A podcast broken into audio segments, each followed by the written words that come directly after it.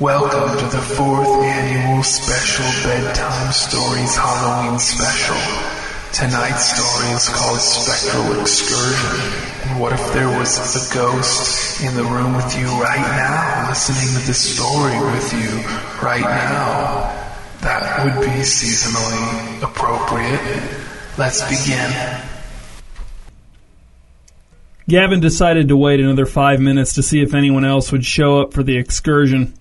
His only two customers so far were a teenage girl and a teenage boy who were sitting all the way in the back of Gavin's 15 passenger van and clearly intended to start making out as soon as the excursion began. Gavin thought about initiating some small talk with the couple, but if he talked to them, the fact that he'd already forgotten their names might come to light. It was resoundingly dusk in the parking lot of the complex where Gavin shared an apartment with his two fish and a much older, rarely present roommate. As the owner and sole employee of Multi Oak Spectral Excursions, Gavin could wear whatever he wanted while he was on the job, but he had an outfit that he considered his uniform and he always wore it while conducting a spectral excursion. The most important item was a black Multi Oak Spectral Excursions t shirt that he'd had a friend screen print for him. He wore the shirt tucked into his black jeans, which were cinched around his narrow waist with the blackest belt he had, which was actually dark brown, but it looked black hanging on the rack in new to you thrift and consignment. His sneakers were also entirely black. Gavin glanced in the rearview mirror to check on the status of his passengers, only to be rewarded with the sight of the boy gently, repeatedly kissing the girl on the forehead. Gavin wondered why they would want to pay him eight dollars apiece to do in the back of his van what they could have done free of charge any number of other places. We're going to get going here in another minute or two, said Gavin, not looking at his customers. The voice that responded was disconcertingly husky. Okay. It could have been either male or female. In his quest to look anywhere except the rearview mirror, Gavin noticed two figures walking across the parking lot towards his van. They were tall and they walked with hunched, irregular strides.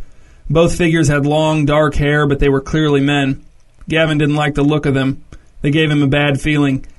Gavin started the van's engine. As he shifted into gear, the two men broke into a sort of shuffling jog, thin chains swinging from their belts. Hold on, said the girl in the back seat, suddenly deciding to pay attention to her surroundings when it was least convenient for Gavin. It looks like those guys want to go on the tour too. The two men turned out to be members of a metal band from Heavenburg that had broken up that very night on the first stop of what would have been a 16 gig tour. Tanner, the one with stitches over his left eye and dark circles under both eyes, started to explain the cause of the band's breakup to Gavin, but Ike, the one with the long neck, round head, and prominent underbite, objected to Tanner's failure to characterize their former band's sound beyond simply calling it metal. Tanner and Ike sat on the bench seat directly behind Gavin. The two $10 bills with which they'd paid for their spots on the spectral excursion were wadded up in an empty cup holder attached to the van's center console. To the couple in the back's credit, they hadn't said a thing when Gavin had quoted the higher price to Tanner and Ike. But the couple hadn't said much before or since then either, so maybe it wasn't to their credit after all. Who knew if they'd even noticed? Ike was still trying to put a finer point on his and Tanner's now defunct band's sound. It's more of a, like, deathy, sludgy. Yeah, yeah, said Tanner. Sludgy, blackened, sort of grindy, but intelligent grind, said Ike. Like death grind, but with more breakdowns. But not stupid breakdowns, said Tanner.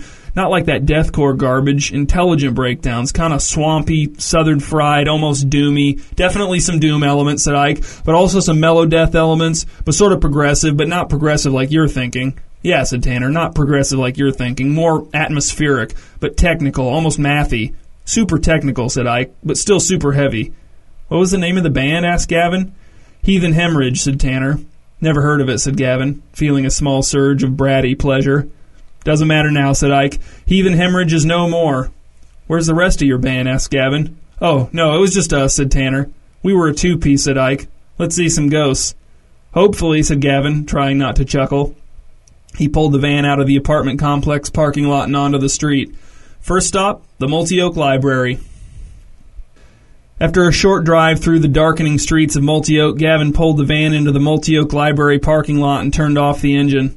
A layer of brown and orange leaves covered the library lawn, shifting in the wind under the pale glare of the streetlights. As Gavin turned to address his customers, Ike opened the van's side door and he and Tanner piled out. Where are you going? asked Gavin. What are you doing? We're going in, said Tanner. Aren't we? No, said Gavin. We can't go in. The library's closed.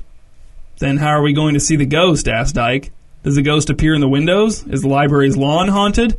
Just get back in the van, said Gavin, and I'll tell you all about the library ghost. When did you see the ghost? asked Tanner. Did you see it while the library was open? Listen, said Gavin, I haven't seen the library ghost. I've just heard about it. But there are some really creepy stories. You guys will like them. Get back in the van. We don't want to hear your stories, said Ike. We want to see ghosts. Why else would we come on a ghost tour? I can find secondhand ghost stories anywhere. That's true, said the girl from the back seat. I hadn't thought of that. Gavin turned to face her. The boy was nuzzling her neck, but the girl wasn't paying attention. She'd decided to join the discussion at the front of the van for some reason. Give me a break, said Gavin, scowling at the girl. You're not here for ghosts. Don't tell me what I'm here for, said the girl, her voice rising. She shoved the boy away from her, and he looked around as if he'd just been woken from a trance. If we can't see a ghost here, said Ike, then take us somewhere we can see a ghost. No one gets out of the van on the excursion, said Gavin, except for a bathroom break at the midway point. Ike and Tanner looked at each other with incredulous, bulging eyes, their long hair swaying as they shook their heads and said, Ha! to each other, apparently in complete agreement. Ike had his arms crossed. Tanner had his hands jammed in the pockets of his battered black denim jacket. Gavin wondered how two people who were basically the same person couldn't get along well enough to play even one show of their band's tour. Maybe music brought out the worst in them. Do you want to hear about the library ghost or not? asked Gavin. Ike gazed at the library's front entrance as if a ghost might open it up and invite him in personally. Tanner heaved an exasperated sigh and then spat on the ground at the very end of the sigh. Fine, he said, climbing back into the van. Tell us about this ghost that we'll never see. Ike climbed in behind Tanner and slammed the van door. Gavin usually asked people to not slam the door, but he decided to let it slide this time. So the story is, said Gavin, lowering his voice to a suitably eerie timbre, that there was an old janitor who worked here in the 60s, and one night. What? asked the girl from the back seat. Speak up, I can't hear you. Who cares, said the boy. It's all made up. Here, let me. Ugh, said the girl. Get off me. I want to hear about ghosts. I'll summarize, said Ike, turning around in his seat to face the back of the van.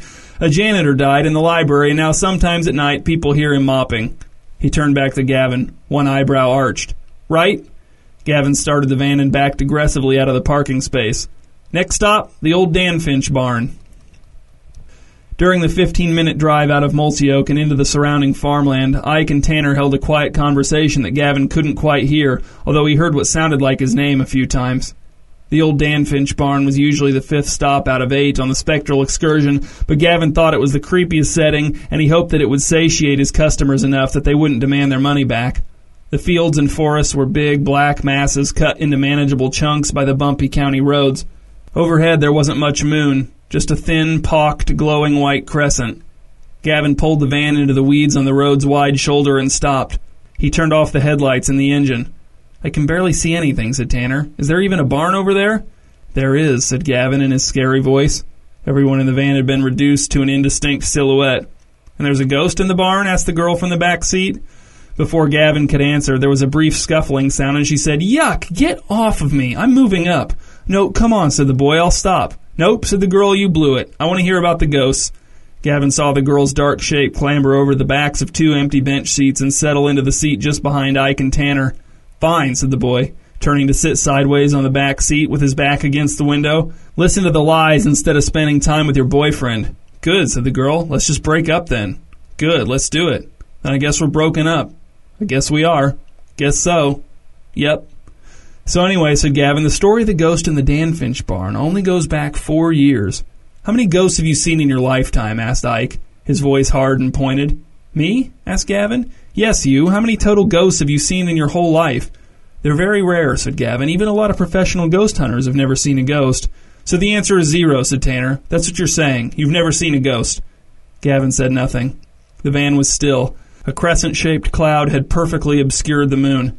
Do you know how many ghosts I've seen? asked Tanner. Sixteen. I've never been on a ghost tour and not seen a ghost, and I've seen several in non ghost tour settings as well.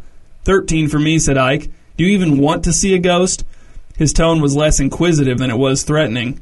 Tonight's spectral excursion is over, said Gavin. If you would like a refund, we will discuss the details back at the parking lot.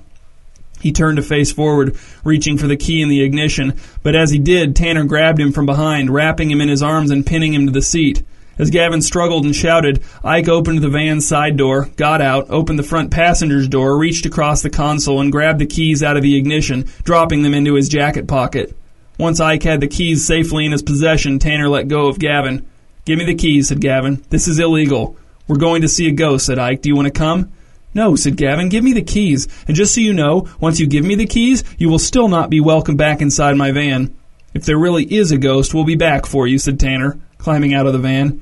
In the dark, Ike and Tanner looked like black ghosts themselves, lurking by the side of the road, foul and irritable, waiting for someone to look for them. Can I come too? asked the girl.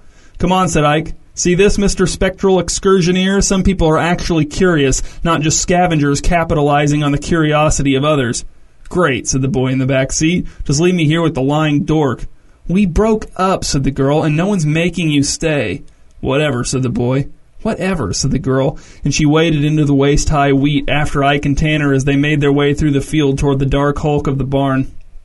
I forgot what you told me your name is, said Gavin to the boy in the back seat, trying to build something like kinship with his only remaining ally. Shut up, said the boy. You ruined my love life with your lies. Teenage girls love ghosts more than anything. I'm just a teenage boy. I can't compete with ghosts. And why'd you bring her on a ghost tour? asked Gavin. That seems kind of short sighted. Ha! The boy slapped his hand against his thigh. Well, you didn't call it a ghost tour, did you? You called it a spectral excursion. If I had known that was just a gayer name for a ghost tour, I never would have brought my girlfriend on it. Never. Idiot. Gavin felt no more kinship with the boy than he had before. Less, actually. Ten minutes passed in silence, broken only by the boy in the back seat's occasional dramatic sighs. Gavin stewed. He couldn't figure out what Ike and Tanner wanted from him. He wondered what it would take for them to return his keys. Gavin didn't believe in ghosts, but maybe they'd see or hear something in the barn spooky enough to satisfy them. Maybe even spooky enough for them to not demand their money back. Although at this point, Gavin just wanted to go home, even if that meant taking a financial loss for the night. He could deal with that.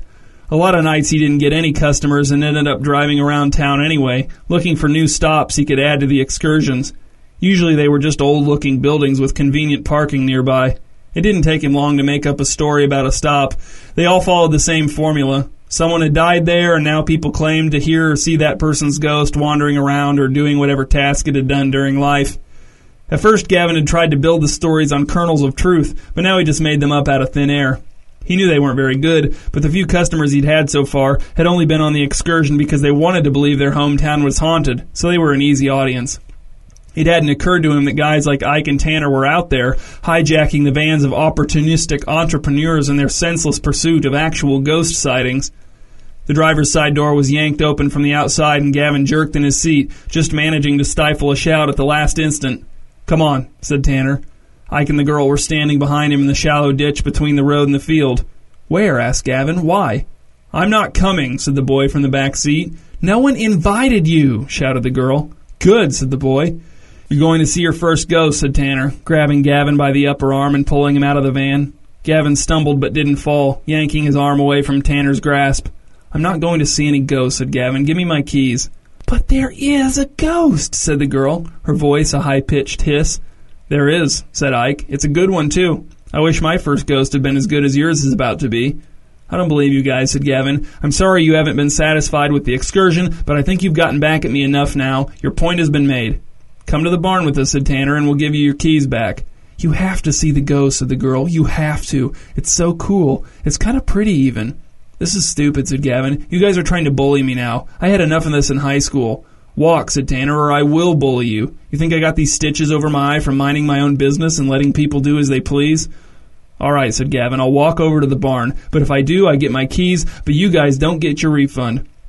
Sure, said Tanner, whatever. Trust me, you're not going to be worried about jipping us out of ten bucks once you see the ghost. Ten bucks, said the girl. He only charged us eight. No one said anything for a tense moment.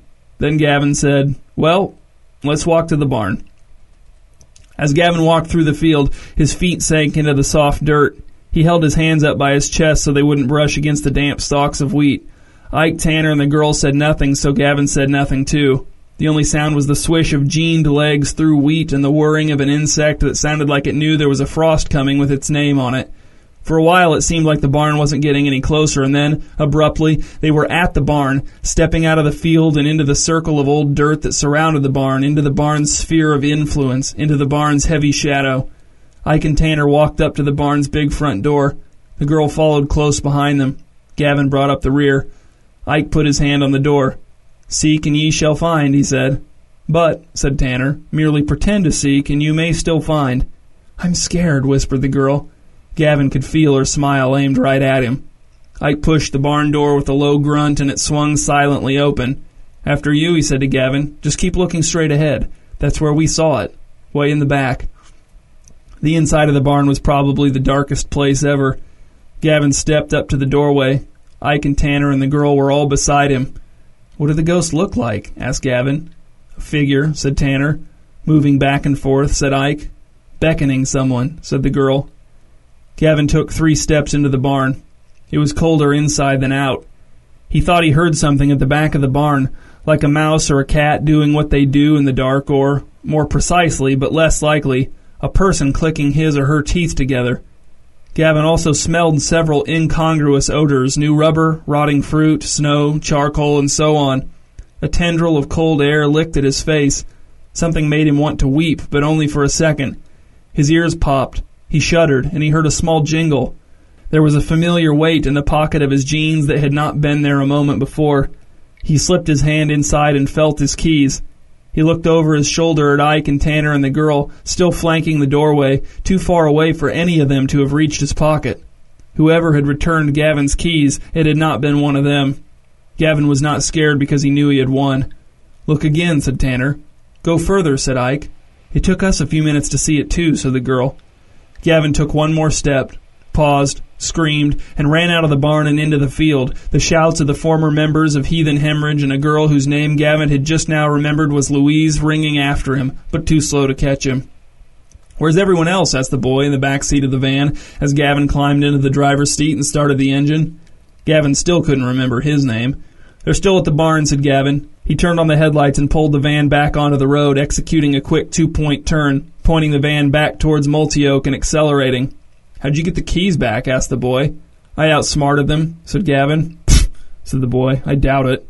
You're a true skeptic, said Gavin. I like that about you, at least. Yeah, you would, said the boy. I want Louise's refund, too, since I paid for both of us. Gavin officially gave up on remembering the boy's name. It felt good. Do you hear that? asked the boy. Hear what? Kind of a clicking noise? Phew, what's that smell? Are you asking what the smell is or what it means? asked Gavin. Um, said the boy. Because no matter what it is, it doesn't have to mean anything, said Gavin. Isn't that beautiful? No, said the boy, but he didn't sound certain. It was possible that he didn't understand Gavin's point, but it was also possible that his convictions just weren't as strong as Gavin's. Likely, even. Either something would happen or it wouldn't. The boy would succumb or overcome. But it didn't matter to Gavin. He knew where he stood.